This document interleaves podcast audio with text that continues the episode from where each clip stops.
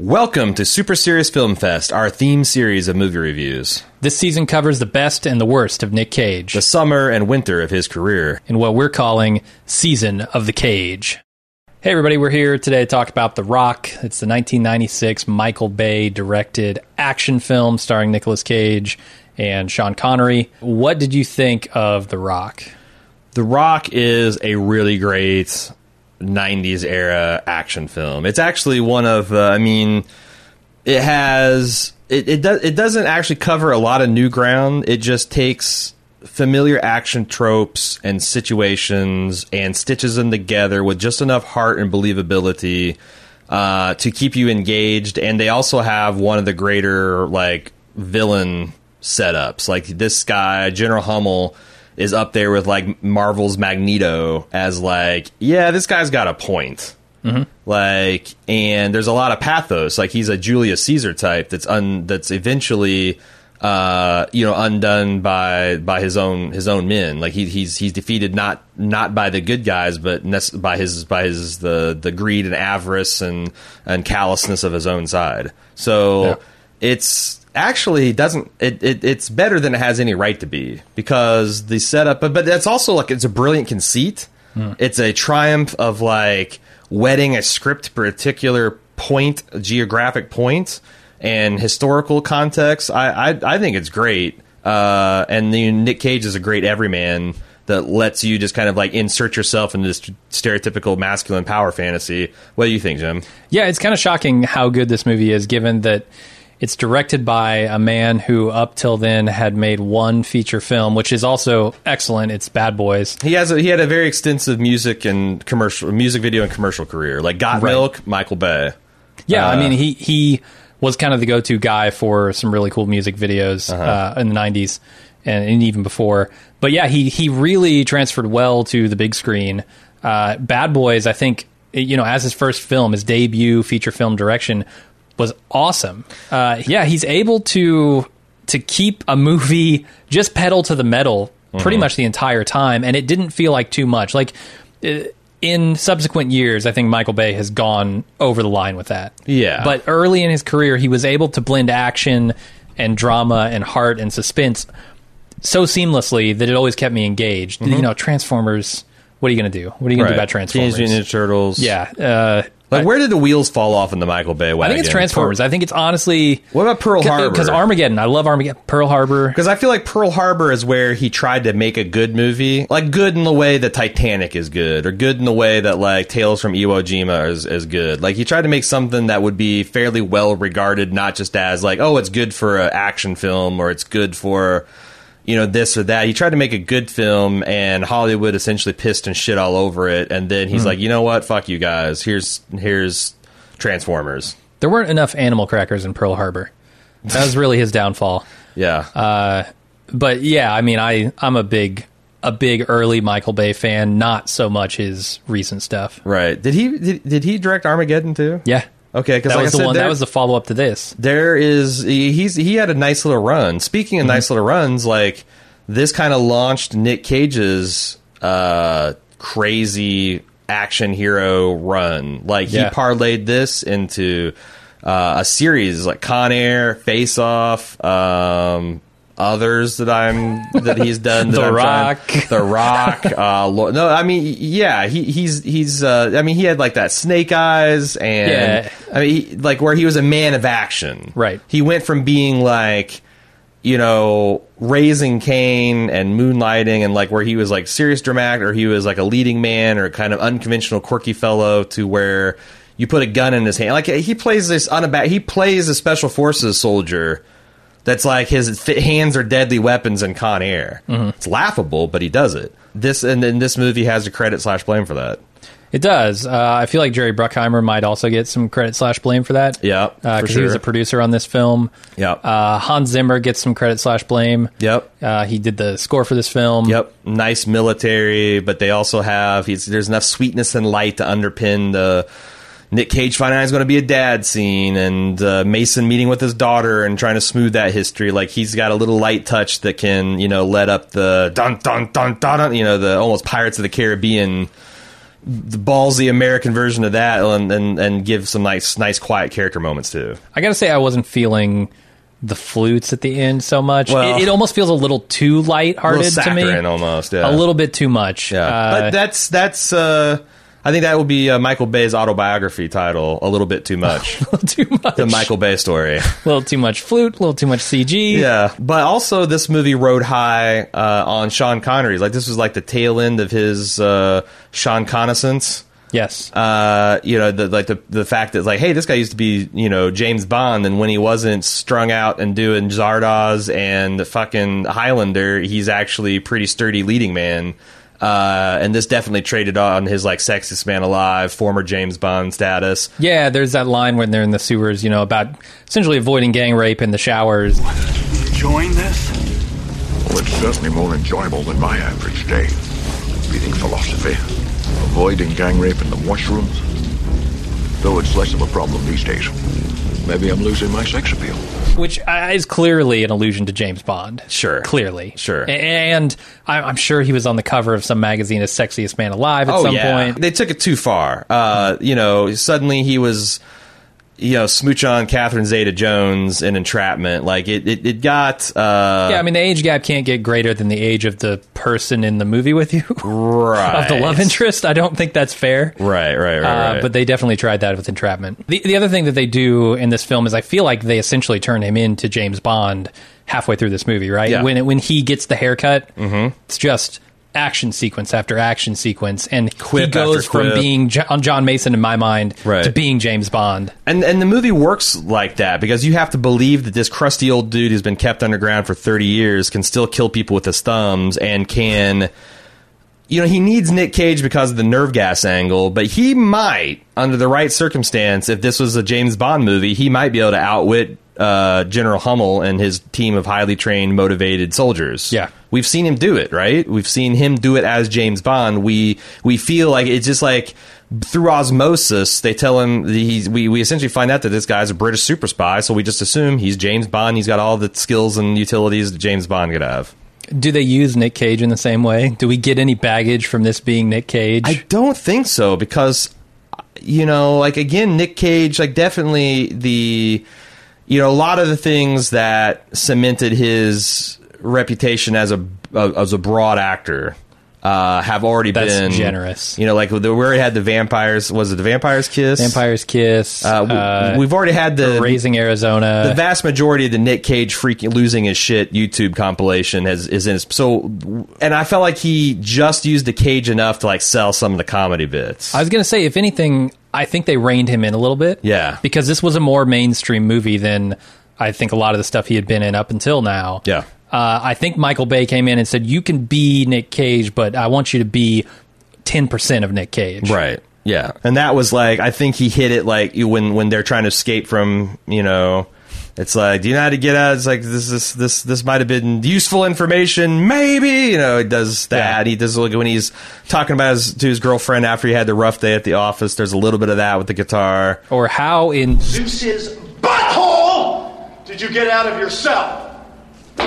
Uh, do you think that was scripted or he went wong Zeus's butthole? He probably just riffed Zeus's butthole. I mean, who writes the word Zeus's Yeah. butthole and I- I- I expects a person felt- to say it? I felt like in that escape scene when the, when they've been locked in the, the cells and Sean Connery's getting them out, I felt like Nick Cage was just riffing that whole thing Yeah, You're- with, with the prepubescent daddy issues and Right. anger. I felt like that was not written in the script, Right. Uh, even though that's kind of what they're getting at at some points in Yeah, the yeah. movie. I feel like he was given license to just make things up. yeah.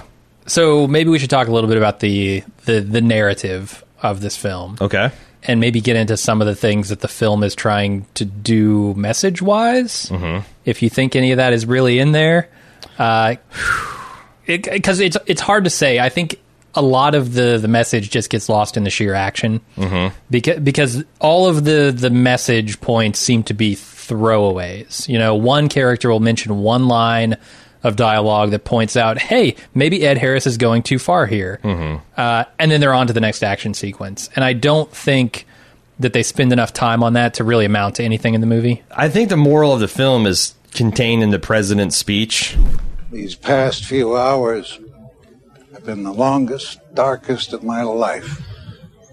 How does one weigh human life? One million civilians against 81 hostages. They need a decision, Mr. And in the middle, Frank Hummel. That we have ignored, abandoned, or marginalized a great soldier like Frank Hummel. And that American boys have paid for that neglect and blood is equally real and equally tragic. They need a decision, Mr. We President. are at war with terror. Fighting war means casualties. This is the worst call I've ever had to make. They need a decision, Mr. President. Airstrike approved. It's t minus one minute. Uh, it's it's uh, or it's t minus plus one minute from the deadline. Right. And they're like, you know, Mr. President, we actually needed a decision five minutes ago. Can we get one now? And he launches into this ten minute.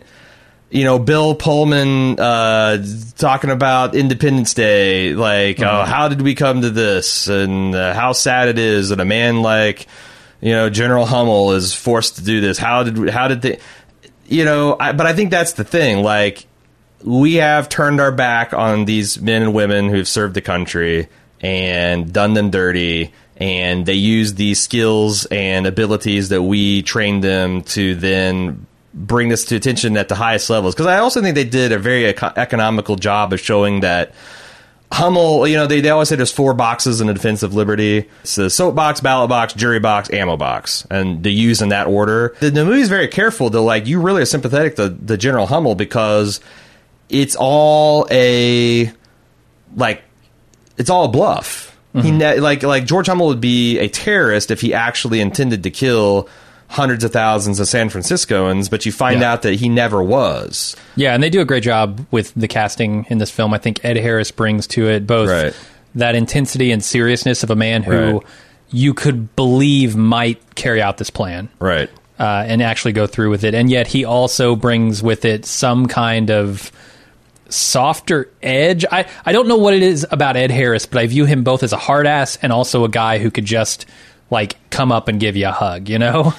Oh yeah. and you need both of those things in this role in order to sell the the idea that oh in the end he was just bluffing because, you know, he doesn't actually want to kill these people. Yeah, there's a scene when he's on Alcatraz where he like you know bends down eye level to these little girls and like engages him like a father, like and not in a creepy way, but like, hey, are you having fun? Hey, yeah, I need you to do this for me.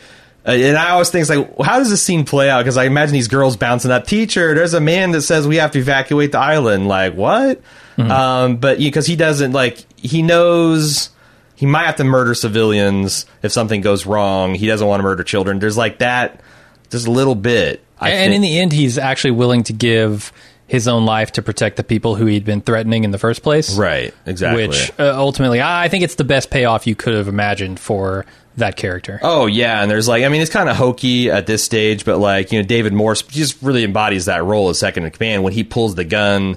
There's this like this this five way standoff at the end. You changed the coordinates, didn't you, General? That's affirmative, Captain. Oh, excuse me, General. But what about the fucking money? There is no fucking money. Mission's over. Bullshit, it's over. You're talking to a general, soldier. Maintain discipline. I'm not a soldier, Major. The day we took hostages, we became mercenaries. And mercenaries get paid. I want my fucking money! This mission was based on the threat of force. I'm not about to kill 80,000 innocent people. Do you think I'm out of my fucking mind? We bluffed. They called it. The mission's over. It's funny because it's essentially him trying to give the Michael Biehn speech to these guys like you know and it's it's also a very well done study of like the breakdown of the chain of command because he's still got enough moral authority that when he you know says stand down major or whatever like the guy kind of flinches and backs off uh, until uh, David Morse backs like seemingly backs the play. Yeah. but that whole that was a that's a really a really exciting you know standoff. It's right up there with anything you've seen in like uh, Reservoir Dogs or Well, it's- funny that you mentioned Independence Day Uh-huh. earlier on because watching this movie, I was thinking the exact same thing. Independence Day, and, and Mm-hmm. I want to talk about the setup of this movie because they really set everything up efficiently. You know, Mm-hmm. you get the story of uh, this man who's lost his wife and now has nothing else to lose, and so he can go and do the thing that his heart has always told him that he should do. Uh, at the same time, they're also setting up Nick Cage's character, and I think they the setup of Nick Cage's character is almost identical to the setup of Will Smith's character in Independence Day. Hmm. Almost identical. I mean, he's got the the wife with the kid who he's got to go off and do this dangerous thing uh, because he's been called upon for his country. Like it, it's almost identically set up, and I can't help but think, you know, all of these action movies. Uh, I mean, there is a template. There is a template for for setting up these action movies, and The Rock follows the same one that Independence Day does. Let's kick the tires and light the fires, Big Daddy. a lot of movies like this get it wrong, where they have like a bumbling, hapless idiot that just nuts up at the end and hmm. is finds competency. Yeah. Whereas Nick Cage, like they show him in his theater of operations, in his world, in his universe, he's the best. Like that mm-hmm. scene of him dis- dismantling the sarin gas bomb as it's eating through his suit. He like you know stays calm and collected and dis- disarms that bomb. And you know that comes back later in the film is like yeah he's not going to be able to necessarily manhandle a soldier, but he can mm-hmm. blow one through a window with a rocket. He can like his bet his most badass moment is patiently putting down this elegant string of pearls uh, configuration in a rusty grate and then being able to lurch to grab the one thing like you know it's it's like a it's a patience and control and and confidence thing It is, which you know, dismantling bombs is all about that. there's a scene where like they're like shoot the atropine in your heart and then continue to work on the and Nick Cage like no no. I mean I guess because he's worried that it's going to make him convulse and all that. Yeah, that's what I was wondering if if the effects that we see in the final scene uh-huh. or the final moments of the film would have pr- would have taken away so much time that he couldn't actually defuse it because he if you look and I, I think this is a brilliant action movie move. It, it avoids the cliche of diffusing the bomb with one second Yeah, there are yeah, four yeah. seconds left on the clock he still had a good amount of time Oh, yeah. uh, but those four seconds probably would have been taken up with the shaking and the convulsing Sure. of the atropine sure sure so yeah, I think that's.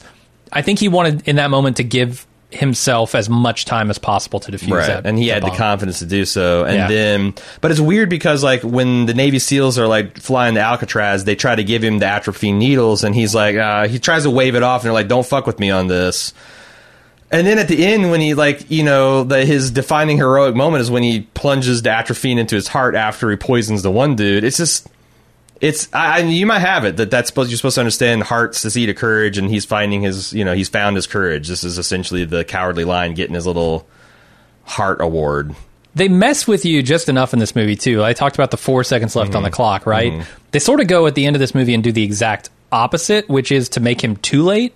Hmm. Like he he's just he's just too late. He puts the atropine into his heart. Yeah. He convulses, and if he had those five seconds back, maybe he, they see the green smoke before they bomb Alcatraz. Right. Uh, now it doesn't have any effect. I wish it would have had some kind of sure uh, it doesn't need to kill all the hostages, but some greater effect. Like maybe good, maybe Mason is vaporized. you Yeah. know? Yeah, or, I- or something like that. I do think because he's just a little too late. Yeah, I, I guess they have to have the fireball because you had to have Mason believably get blown out to sea. Uh-huh. But it is some bullshit that this thermite plasma, which is essentially a sci-fi weapon invented to incinerate things, Uh-huh. like Nick Cage gets blown hundred feet in the air with nothing but fireball behind him. Oh, that happens multiple times in this movie. But yes, Like yes. what? I mean, but that's like that's what the hell? How does he get blown out to sea and he's intact Mm-hmm. and not burnt? Like he just gets wet and knocked out, and Sean Connery's able to quickly swim over to him and save him. all good questions. I mean, but it's like the thing is, is like this movie so stays so grounded and believable, and you kind of like the the performances are winsome and likable enough that you kind of look for ways to excuse. At least I do. I look for ways to excuse this film. There's some stuff I definitely don't like in this movie. Um, I think somewhere in the middle of this this action sequence, once they get to the rock and they're trying to get to all the rockets, um, they kind of lose the thread a little bit, or at least they lost me between. Th- there's a shift where Ed Harris decides I, I need to kill these fuckers because they're threatening my mission, and they're not, you know, they're not soldiers, they're not on our side, so fuck them. and he starts firebombing the sewers, right, and just trying to he he as he puts it, uh, take care of the rat problem, and he means kill them. Mm-hmm. And they start firebombing sewers with them in it, Right. And then somewhere in the mix, and I can't quite pinpoint where it is, he must change his mind off screen and tell these people don't kill them. Because when Nick Cage is dismantling the the final Yeah. or the second to last rocket Yeah. they they they rappel down behind him. They have a perfect shot on him. Mm-hmm. And they just kick him through a window. Right. And then they'd say the boss wants you alive. You're lucky that old man Hummel wants your life. He's gonna take pleasure in gutting you, boy. I think that you, the, what was missed there is that, um, you know, Mason and Goodspeed haven't disabled the missiles; they've stolen their guidance systems. So they can't be launched at specific targets. So Mason wants to recover those guidance chips now. So that tracks, but what doesn't track is uh, when uh, when Mason tells uh, General Hummel, I think I just mistakenly referred to General Hummel as Mason. Mason. Uh, Yeah. When General Hummel recovers Mason, and Mason says, "Oh, we destroyed those chips." Mm-hmm. I guess maybe there's a chance that he doesn't believe them, but he's not inter- He just throws them in prison. I think you're. I think the only thing you're supposed to understand there is like you know, again, Hummel as core doesn't want to kill anyone. Mm-hmm. Like he sees this as, but but he's trying to kill them a scene earlier he tried to kill him a scene Yeah. earlier. Maybe you're supposed to understand those are the men are supposed the, the his men are supposed to like maybe capture them and not kill them because that's what I mean. I think he wanted to capture those Navy SEAls. Like if those Navy SEAls would lower their weapons For and sure. allow themselves to be captured, none of them would have died. but then once he kills some of them he decides to kill all of them Yeah, I did. Yeah, you're right. I, I do think there's another cheesy moment, um, and I want to say that in 1996, uh, 15 year old me, 14 year old me would have looked at this and been like, "Hell yeah, that was cool." Mm-hmm. It's the moment where they ask Nick Cage if he's ever been in a combat situation, and he right. says, "Define combat, sir." Yeah, And the guy whose name is zoom- Chad. Yeah, right. The guy whose name is Chad is zoomed in on Uh-huh. as he's delivering this clearly Yeah, absurd, uh, Right. absurdly pre-planned Right. description of the mission that they're on. Fine combat, sir. Chat? An incursion underwater to retake an impregnable fortress held by an elite team of U.S. Marines in possession of 81 hostages and 15 guided rockets armed with VX poisoned gas. It's it comes across as one of the dumbest things I've ever seen in film. you're supposed to understand it. but like, I think that was cool in 1996. It did, but I think it's just because you see it all the time. Like we we've talked about this about like what do you know? And they they do this uh, several times in film. I'm like, what do you know about sarin gas? Oh, invented Mm-hmm. in 1951 as a failed pesticide experiment. Like the Benedictine monks, Ben, Benedictine monks. It's it's a funny story. The champagne is. I'm like, shut the fuck up. No one would talk that way in that circumstance. no, especially it's over the top. Goodspeed. You know, Yeah. like Goodspeed, who's intimidated the situation. Like uh, it, it's dumb, and like the Na- you're supposed to understand as Navy SEALs is preternaturally aware of his situation and how prepared they are to do anything. This guy can just rattle off in the the instant. He's like the Rain Man for combat situations. Yeah. But you're right. It's the first when the fir- you see that the first time, it's like, damn, these guys are professional. right. It's like these guys are serious motherfuckers. Like these guys are squared away and locked, cocked, ready to rock. And Yeah. uh, then you know that about Ed Harris's guys because you've seen them. It's a little bit of an anticlimactic that this this team comes to loggerheads and the shootout's just a one sided massacre. Yeah, I I have some problems with with the action uh, and the way the Marines, I guess, are portrayed here because th- they have to look stupid at times in order to not kill Nicolas Cage and Sean Connery. Okay. And like there are scenes where clearly they could just kill them. Instead, they kick them through windows. Right. Instead, they have a fist fight. Mhm. Um, they they shoot into the air, giving them warning that they're coming, Right, giving yeah. them time to move and hide. Yeah, yeah. They they shout before they shoot when they have a perfect sniper position. Right. I wish they would not have made the Marines look incompetent in those very small cases. Like they're minor things, but overall it adds up to I don't feel like the movie treated the Marines with the respect that it maybe should have. Yeah. And maybe they're doing that because these are the bad guys and they want them to look a little stupid. I guess I think there's only like two bad guy Marines. Those two, Yeah. those two colonels or majors that are underneath the the, the ones that arrive on the helicopter. Mhm. Um, everybody else, like you know, feel it feels like they're I don't know following orders or whatever. Yeah. Uh, I really like Gen- General Hummel's speech. We have achieved our position through poise, precision, and audacity. To this, we must now add resolve. We'll be branded as traitors, Gravest capital crime, punishable by death. A couple hundred years ago, a few guys named Washington, Jefferson, and Adams were branded as traitors by the British. And now they're called patriots. In time, so shall we. And he seems like a hell of a leader. I really, I really liked, uh, uh, like him. And then, Mm-hmm.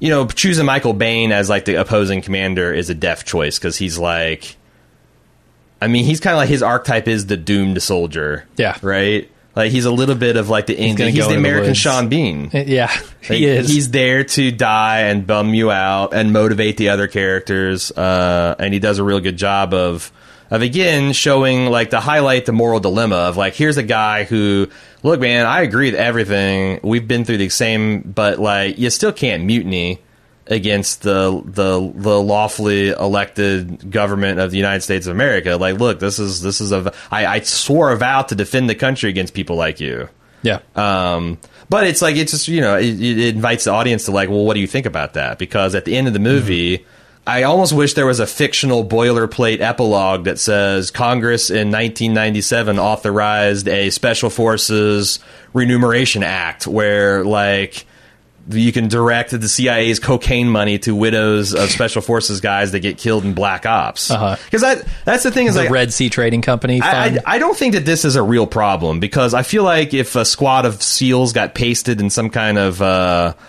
Black Ops misadventure, they would just die in a training exercise. Right. And they would pay, like, you know, because the one thing that would draw a lot of press and attention is if a bunch of war widows were like, not only did our, our, our husband die, uh, and our and our fathers die, but we never got an answer why. We never got paid their death ben- benefits. We never got their body for a funeral. Like it seems like a self inflicted gunshot wound from our federal government. There's a way to you know just say they died in the training. Just make up something. Yeah. What do we think about Mason's relationship with his daughter? Okay, so the daughter, I think, is there to give Mason a reason to continue with the mission once it goes sideways. Once the SEALs aren't there to force him to. He's do the it. le- it's the emotional leverage. Like where are you going to go, John? Because if these missiles launch, your daughter dies. Yeah. or has a good chance of it. Okay, you're right. that's the number one important thing it does is keep him on mission, and it also I, I do think it brings a little bit of, uh, it makes him even more sympathetic in a way, Mm-hmm. and and it kind of gives you at the end of this movie a vision of what his future might be too. Right. He might actually be able to reconnect with his daughter. Uh, they might get to know each other. They might you know live happily ever after. Mm-hmm. That kind of thing. So let's talk about a couple of, of big moments that I really liked Okay. in this movie. The car chase sequence. I mean, when I think of car chases, this is probably the number one. I know, look, Steve McQueen, Mm-hmm. no offense, he's done some great car chases before my time. right. The Rock is my my definitional car chase. You also had like I I, I really like the uh, was it the Volkswagen in the original Bourne Identity. That was like the anti-car car chase because it's I think like it was a it's, Volkswagen? It's not Yeah. muscle cars. It's just these little Euro Econo boxes mm-hmm. tearing down the cobble streets of I mean, these. yeah, Italian job, right? Yeah, I Italian mean, Job's got a pretty good one. Some good ones, but um, this Fast was the first Furious, one. obviously. That's that franchise, Yeah, Gone in 60 Seconds has a ton of them. right? Uh, this is the first one that I really stood up and took notice of. I mean, it's great because it's got the hills of San Francisco, which Uh-huh. automatically you're going to see shot after shot of police cars and Hummers and Ferraris launching into the air and having their suspensions destroyed. right. well, we can't use that, that Yeah, car after car- that, yeah, shot. right? Uh, and I think it's also got the brilliance of like it's a David and Goliath story. Yeah. You've got a Ferrari, it's got all the speed and agility, and then you've got the Hummers, which you know at the time these were you couldn't buy a Hummer. Like Arnold Schwarzenegger had a Hummer, he bought it like Army surplus, and it's like Yeah. a fucking assault vehicle.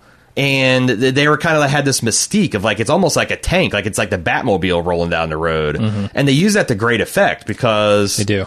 You got the fruit stands. I mean, all the cliched things, right? The old lady crossing the street, which I want to zone in on her in a Yeah. second, but they have like the water truck. The water truck is a stand-in for the plate glass movers. But they do the plate They do the glass plate window glass too with the Ferrari with just Nicolas drives Cage right or through a fucking building. yeah. Lambo. I don't, I don't know what it is. I think it's a Ferrari, yeah. yeah. yeah. so they do all the cliched things, but they Mm-hmm. also do some really interesting things. There's the one that gets me the most is when uh, there, there's one point where there is a wheelchair athletics team that is just crossing the street, literally playing basketball Yeah. in the middle of an intersection. Yeah. And he almost hits them. Yeah. Uh, why? Yeah. Why would that be in there? That's not even San Francisco. That's just a joke, right? Yo, yeah. Okay. Well, I mean, there's a lot of jokes. Like, what do we think of the train conductor? Oh, I fucking love this guy. And and then like his his streetcar gets Yeah. blown to hell, fifty feet straight up in the air, the giant fireball. Uh-huh. But then we see him like swearing revenge upon you know Sean Connery and Nick Cage later on. Damn! Let's stop! Where's that son of a bitch at? I'm gonna hunt him down! That motherfucker ain't safe nowhere! Like, where do they find this guy? I I can only explain this guy as there's no way this guy is an actor. A you don't think so? Eh, because only a man with two job doing two jobs that he desperately loves could give this much emotion in a performance. Right? Yeah, it's not his. his He's got the job of being a street dri- streetcar driver, which Right, he is, and the job of being cast in this movie as a streetcar driver. it's the only way you get that reaction. I, I feel so bad for this guy because he's he's doing a job that he so clearly loves, Mhm. like, and, and he has a borderline sexual relationship with this streetcar. Uh, yeah. He's like, "Oh, my baby!" It's a special lady. Yeah. And when it's burning, he's like, "Oh, they're burning my baby to the ground." And uh-huh. He clearly fucks this streetcar. clearly, Gotta watch out. It's the third rail, literally.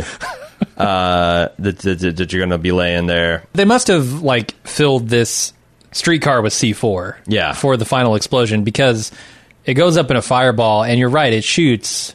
I mean, because it's straight up. This is a vehicle that runs on electric power. Yeah, I, there's no gasoline in in the streetcar itself. No. Yeah, because it, it's a cable car. It it has Yeah. electric cable, and that's what runs it. So, like, I am perplexed at what caused the massive explosion. I mean, it's got to be the truck it hit. maybe, or hit a gu- hit a gas pocket in the the manhole, the cover that it drove over. I, I don't know. I don't know. But my favorite thing about that whole sequence is that through the crash where the guy is screaming, "Ah, we're going to crash, save yourselves." Yeah. Through the fireball, through the 15 feet into the air, 30 feet into the air, Yeah. and the crash and the slide toward the Ferrari, the driver has to be in the vehicle. The Mhm. driver is in that streetcar, and then he's fine when Yeah. it crashes. Yeah, the guy's tough. It's the guy's a little fire plug of a man. That that has to be a studio note, right? Like you can't kill this streetcar Probably, driver. yeah, yeah, Yeah. He's the, he's the star of the the the film. Uh, this also right after the the streetcar blows up. Um, you see a, a Michael Bay staple, which is where he takes the camera and he sw- sweeps it along the star's like knees, Yeah. looking up as the star like. And then this is Nick Cage dazedly dri- getting himself out of this Ferrari as the guy turns around and looks over his shoulder in the opposite way. Yeah, Like- it's the hero shot. and it, it, it works, man. Like it works on fucking Captain America and the Hulk. It works on Nick Cage. like one of these days, I want to get a telephoto lens and swoop swoop down at our knee level, shooting up at us, and see what kind of badasses we look. Uh, Yeah. Cause yeah, it's a it's a Michael Bay kind of touch. The the most interesting thing I think is that they are literally setting up a trolley problem here because if you if you notice Yeah. the old lady is what causes this crash. Sure. The old lady is crossing the street. Sean Yeah. Connery doesn't want to hit her. Right. So he swerves and he crashes into the streetcar, Yeah. which then That knocks it proceeds off its to track kill and- yeah. who knows how many people. Literal trolley problem they're He's- setting up. He he knows exactly what he'd do with the trolley problem. yeah, no, it's great. The the interrogation of Mason. You've got uh, William Forsythe in there. You've got uh, you know the chief of staff from the Bartlett administration from the West Wing. I forget his his name, but Womack. Uh, and you know Womack's like telling this guy uh, Forsythe that you know you can't strong arm Mason. and won't work on that. And the guy walks in there and he strong arms Mason. Then they let Nick Cage in there. Nick Cage's like, I'm not trained for this. Like, you're an FBI agent, aren't you? They're aghast at what they themselves have done. Yeah, he weak arms It's such him. a Yeah. it's such a ridiculous thing, and then he gives him shit about like, oh, why don't you put him at the Taj Mahal? I was like, fucker, I got you what you wanted. I Mm-hmm. wasn't a trained hostage negotiator or whatever. They're like, Wojak's just the fucking worst in in in this movie. Are you calling him Wojak? Is it Womack? Yeah. All right. I was wondering if you were calling that for a reason. No, it's wasn't just getting. Woj, Woj, Woj. Wojak. I love that to establish that Mason is a serious guy. You know, they show his like, like he- this guy lives in like the fucking same cell, the cell next door to the man in the iron mask. uh, like, what is the what is the national security reason for not letting this man have a haircut in thirty years?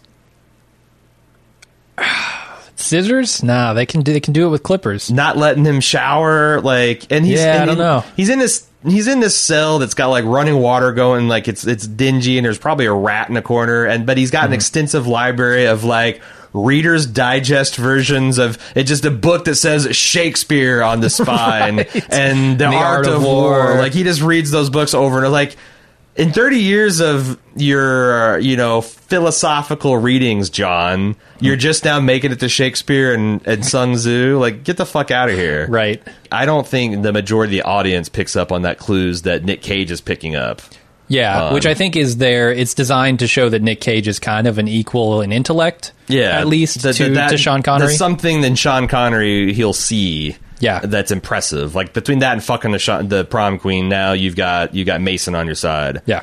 If we ever remade The Rock, could we go full triple breasted suit? Because the sheer amount of double breasted suit in this mid '90s film is out of control. Like there's so many. There, there's so like the double breasted era was weird because you use like three suits worth of material to make one suit coat. Yeah. Yeah. Like you could literally jump off a building and like deploy those things as wings and fly. The, the thing that Womack in particular is wearing, it's a triple breasted suit. You can't tell me otherwise. I feel like the only way we're going to get the triple breasted is if we first go no breasted, and then you get all you, you get the counterculture move right. Mm-hmm. The the style fashion turns so far from that side, it goes to triple breasted. I feel like another um, uh, Star Trek saw the future because I think the Wrath of Khan era Starfleet uniforms the are triple breasted. Con Air. The Wrath of Con Air, yeah, the Wrath of Con Air era suits are triple breasted because you had like you know the one thing and then the cream colored and then the other red thing that slides like it's a triple breasted suit. There's a lot of really good like grace notes for performances. Like I really love Sean Connery's affected struggle with blueprints because he Oh, wants right. to be brought to the Rock. Yeah, and he's waving him in Womack's face, And he's like, oh, he's clearly fucking with the guy and trying to get to the rock, but like it's Yeah. uh, it's it's it's really good. I, I like his performance there. Let me ask you this: Does the Beatlemaniac thing ever come back up in this movie? Beatlemania. Yeah, I remember at the beginning, Nicolas Cage buys this very expensive vinyl. Carla wouldn't approve. She thinks it's dumb to spend $600 on an LP. Carla's right. Why don't you just spend thirteen dollars on a CD, man? First of all, it's because I'm a Beatlemaniac. I think it's more that era of music because he's he talks about being a chemical super freak. Yeah, Uh, he talks about Elton John, the Rocket Man. It's like establishing his Okay. 70s era. 60s. so it doesn't come back as a Beatles reference. It's just just more a like he's a he's a 60s, music 70s. fan, yeah, of this of this soft ass music. Um, Okay. what do we think about the Rocket Man scene? Do you like the Elton John song Rocket Man? I don't like soft ass shit. Well, I only bring it up because uh, it's you. You're the Rocket Man. Here's my theory. Uh, Michael Bay watched True Lies on opening night, saw Arnold Schwarzenegger fi- fire a terrorist off of the front of a missile off his Harrier jet, hanging by his suspenders or some shit, and he's like, all right, guys, hold my beer.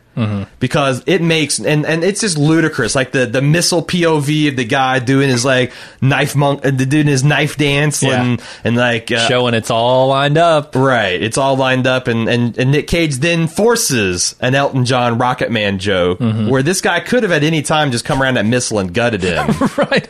You know, I'll like he's been pleasure wa- gutting you, like he's been wanting to take pleasure doing for a while, and Not the same guy. Not the same I, guy. I know you know, but I just not the to same guy. But I think all of the Marines would take pleasure in gutting Oh, yeah. this particular boy.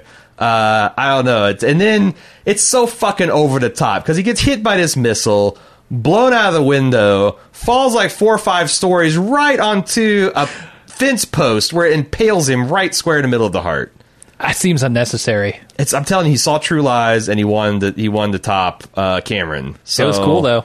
is this the first movie that ever did the doomed soldier dying with his serv- his sidearm, his holdout pistol cocked at a 45 degree angle up in the gr- up in the air while his face is in the dirt and he's just squeezing off shots in defiance and screaming? Oh, like the a point, mi- point break, yeah, kind of thing. Well, it, except uh, Point Break is more of um, it's yeah, I guess it's a little bit of that flavor, but this is like, uh, you know, like uh, was it Captain Miller in Saving Private Ryan, um, where he's shooting Okay. the tank, just like there's this has no hope of working. I'm doomed, but I'm just you know, So, so it's not like a out of frustration kind of It's thing. It's, it's more like of it's, like spit, yeah. it's like hell's heart. I spit at thee. Like uh, it might be. I, I uh, couldn't say for sure. because yeah, I feel like that was the climax of the shower, the the, the Mhm. shower scene. Michael Bay doing that. Um, I Well, love. you say a shower scene. I I don't think of this kind of shower scene. No, it's the it's, yeah, it's this Sean is Connery the Michael Bay version of the shower scene. yeah, yeah. I also love the scene of like Womack saying, you know, good speed. Uh, have, have, you got to get uh, Mason on board, and he's like, well, he's got a gun. He's like, what do you got? A squirt gun. Uh-huh. Next transmission. Good speed. Have you resolved the situation? He's got all the guns now, sir.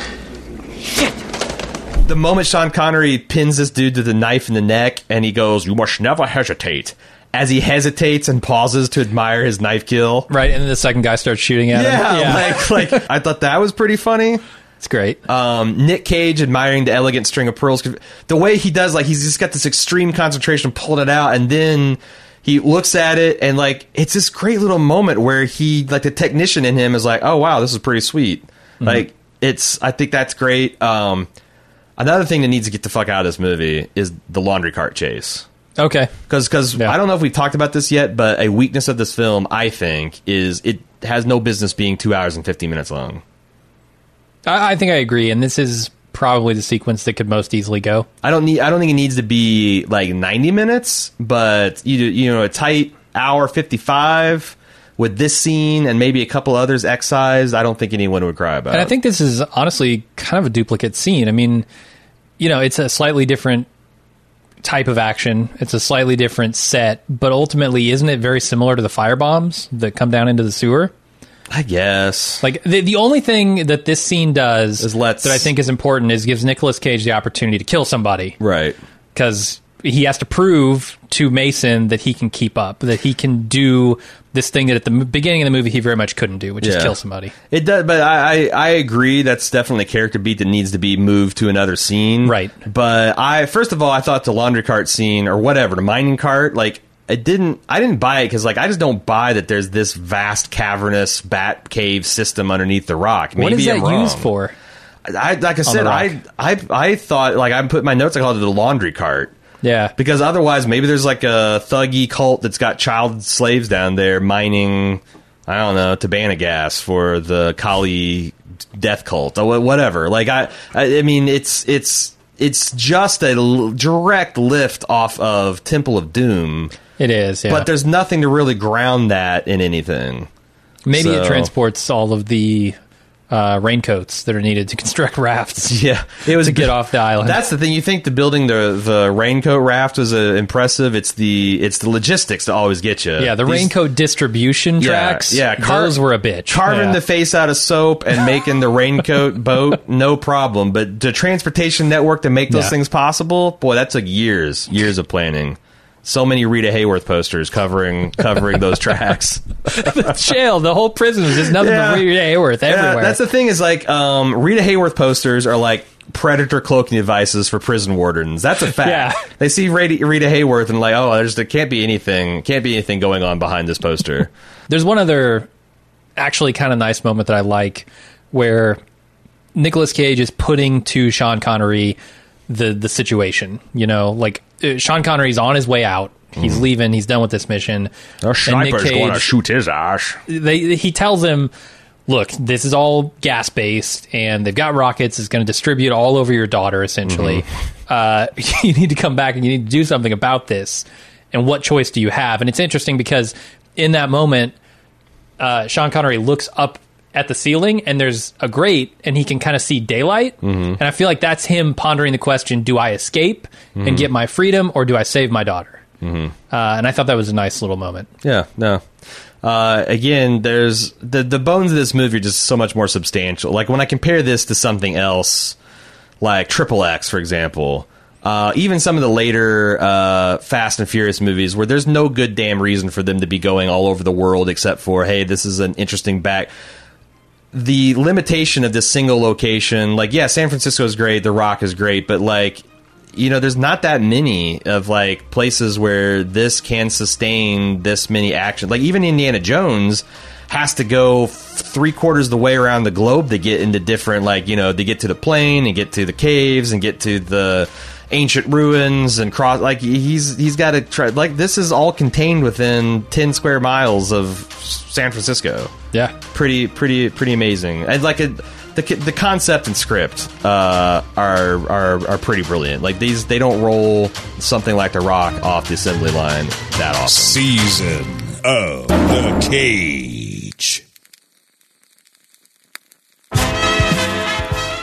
We hope you've enjoyed our Super Serious film review, but we're not quite done yet. A staple of our Super Serious reviews is our attempts to rewrite, update, and modernize the movies we watch. If you want to see how the rewrite for this movie turned out, head to club.baldmove.com to sign up and get access to this and other bonus club content.